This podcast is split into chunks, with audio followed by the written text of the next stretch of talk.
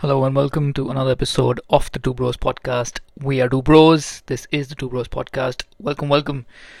We are now in week number 10, getting closer, getting closer. And uh, as December is upon us, things have changed a bit, and we'll get into that.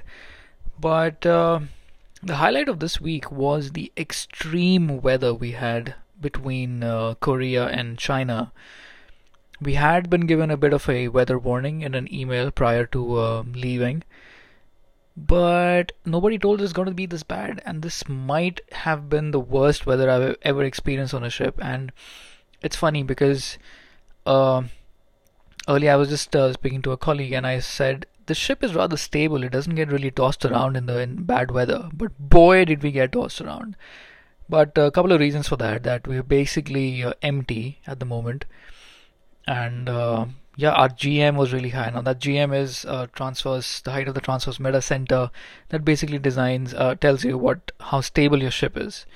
So on an empty ship, we had a lot of ballast, and uh, our center of gravity was very low, but we were getting tossed around like anything. I mean, everything, my books, my uh, electronics, everything fell off the shelves, uh, everything on the floor and uh, at, had at one point like the chair where I'm sitting I'm sitting on right now my uh, desk chair eventually came around the the desk the work desk. And it's obviously this one has wheels on it. So this one it came around the desk by itself over a period of time and then basically started banging on the on the bedroom door. And I was wondering what the hell that sound is. And when I opened the door I had this chair just coming at me at full speed so yeah, I had to basically tip it over and uh, it stayed there for the night. Additionally, I had this uh, jar of a herbal tea and stuff. That fell off the shelf. The cover popped open and it just rolled on the floor, just laying out one straight line of uh, tea on the on the carpet. And then the plants fell down. Everything. It was just chaos. Luckily, uh, my laptop and my uh, other expensive stuff, I would say, was they was they were okay and yeah eventually i had to uh, change where i was sleeping because uh, the bedroom is lined up to sleep in line on the uh, the long the the axis of the ship the center line of the ship. I had to switch across to the couch which is uh, more basically parallel to the direction of the roll. And then it becomes a little bit easier to handle because then you're not being thrown off your bed every every now and then yeah, that was insane, man. I mean, I've never. This is. I mean, I've seen bad weather, but this was this was just something else. There's a point where we were just rolling to one side and we hadn't come back, where another wave hit us, and then we were rolling some more in the same direction. I really thought we were gonna get it this time, but hung on, and then we made it to the next port barely. It was a long night. Luckily, I was not on watch. A lot of alarms, a lot of weird stuff, a lot of things tripping, and uh, yeah, the duty engineer had a long, long night. So yeah, that happened. Anyway, then we got to the port in Ningbo and uh, we had an air cooler leak repair which was planned. Now something that, this is very weird. Now this ship went on dry dock and for some reason it's a story on a lot of ships which go to dry dock in China. They just come back with leaking air coolers. I remember doing this uh, job on my last ship as well. But it was a bit of a misunderstanding from the guys who have been here. They had they were under the impression that they have to withdraw the entire air cooler to fix it but it was a relatively simple job and uh, we just disconnected one flange saw the o-ring was completely broken cleaned the area took off the metal gasket cleaned it nicely over there and then uh, put some high temperature grease and put the new o-ring back and that's it. Box it back two hours we're done. Wanted to check how if it's if it's sealing if it's good or do we need to do anything else? Because i found a lot of sealant on the uh, on the on the surfaces. I don't know if this was put before or after the overhaul uh, in the dry dock. So, and again, between uh, the ports of Ningbo and Shanghai, we didn't really do a lot of uh, speed, but I did check, I did manage to get a check. I didn't find any leaks, but at lower RPMs, you don't really uh, get a lot of air pressure in the air cooler, so you never know. And uh, yeah, but we're going to be in Shanghai in a few days. We're currently at anchor outside Shanghai because we're a bit early and our schedule is uh, it's changed a bit. So we're going to be here for a few days, and when we go in Shanghai, we're going to do the other side of the air cooler, and uh, yeah, hopefully that does the trick. Now in Ningbo, it was uh, a long stay. The minute we got alongside, we had we were called on the PA system that everybody to line up around the the gangway, and we had quarantine come on board. They checked everyone's temperature, and uh, yeah, I mean, it's a standard protocol now in basically all the Chinese ports. We've been having temperature checks everywhere, and uh, yeah, that was that. We left Ningbo, got a lot of got a lot of work done, which is all planned.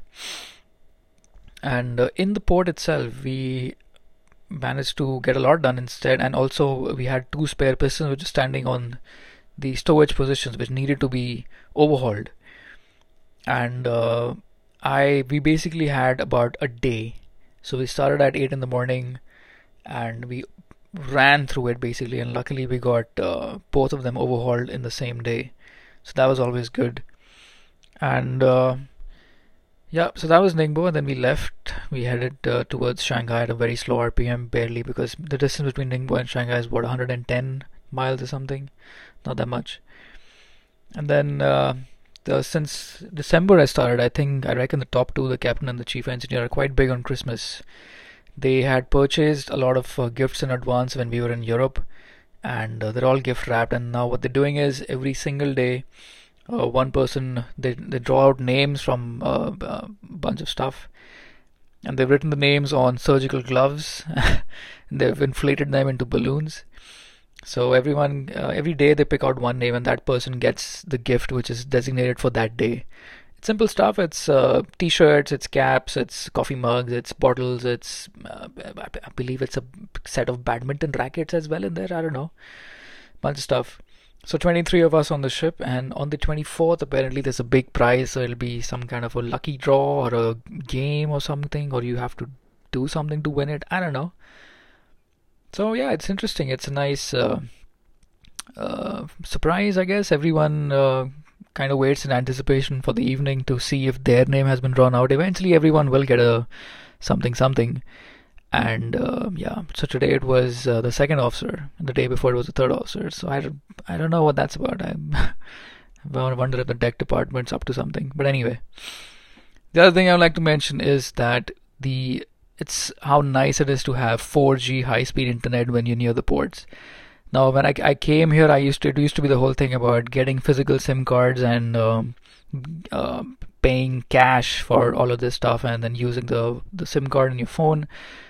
After I came here, I was told about this app Airalo, was it Airalo? I don't know, A I R A L O where you basically purchase eSIMs for whatever network you're in or whatever country you're in, and you pay online, and uh, that's it. Your SIM basically comes to your phone by itself, and that's it. It's 4G internet, and it's so good. And I, I mean, even now at the moment we're in uh, anchor at near Shanghai, and there are some islands around us. The nearest island is about five miles away. And if you really, if you're facing that direction, if the ship is towards that side, you do get a good uh, 4G uh, internet. And man, I, I believe we just take good internet for granted back on land, but when it really, really, the speed, you can just tell the difference and it's so much nicer. Like at the moment, I don't have LTE because my cabin's the other side and the ship's Wi Fi is just crap today. It's absolute garbage. So, yeah, I mean, I tried to put up something on Instagram, it took forever. This episode is also going to probably struggle to get up there, but I'm going to try. But yeah, what a good feeling LTE is, and um, I think you pay a nominal amount 10 15 dollars and just gets you a couple GB of data, which is I think it's quite decent to be honest. I mostly spend it on uh, catching up with uh, uh, the YouTube videos of Manchester United, the matches that we've been playing, just watching the highlights on YouTube. Because again, there's no internet. You can't open. I mean, there is internet, but you can't open videos of decent length. You can't watch. YouTube is blocked, and uh, yeah, you can't uh, you can't you don't get to see any of this stuff so this is the only time where you can open youtube and uh, watch these things that you've missed out on basically and of course the netflix app works surprisingly so if something does come out i do uh, go out and download a movie or something and see what else is trending and whatever pe- whatever else people are talking about so download a movie here or there based on that but on the ship's wi-fi it's just next to impossible i mean people with Samsung phones and whatever Chinese phones, they can download movies off Telegram. Apparently, that's a thing. I don't know about that. But uh, they can download movies on the ship's Wi Fi as well. But then, if people start doing that, then there's no bandwidth for anyone else. So, yeah.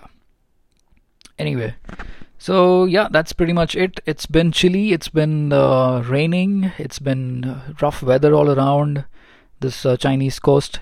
But uh, looks like we're all past that. We just have one port left in Shanghai. It's already a bit warmer, to be honest. It's really cold when you're up there in Dalian, and especially in Korea, it was down to like three or four degrees at night. Even even one degree at one point, I think. And uh, yeah, but no snowfall like I was predicting. But uh, surely when we get to Europe in January, there will be um, um, some semblance of snow somewhere. So yeah, now after Shanghai, we're going to be there. We're going to be in Shanghai for a day or two, and then on our way down towards warmer areas. And I, you know, you know, I prefer warmer areas. So we're going to be in Malaysia at some point between the 12th and the 14th. Post that off to Suez. Post that uh, Rotterdam, and that's it. That's where my journey ends with this ship. Uh, I hope you liked this episode. I hope you've liked the journey we've had so far. It's been interesting, to say the least. Uh, we carry on. I'm going to keep posting episodes every Saturday about what else happens on board. We are getting closer to Christmas and we are getting closer to my sign off. So, if you have any questions that you want answered, if you want me to talk about anything else, uh, if you want, maybe I can uh, touch upon some things which you want you want to hear about, I guess, and uh, let me know. And uh, again, as always, uh, those who know me can reach out personally to me, and everyone else can reach out on the two bros podcast.wordpress.com. Send us a message, give us a like, and of course, just leave a comment on your app of your choice, your podcast app of your choice. It does help us out. It puts us on a map. Basically, it you know we reach out to more people that way, and in the end, isn't that what we're all trying to do? Get noticed, I guess. Yep, ready. So, yep, thank you for joining us, and I will see you next Saturday. Cheers.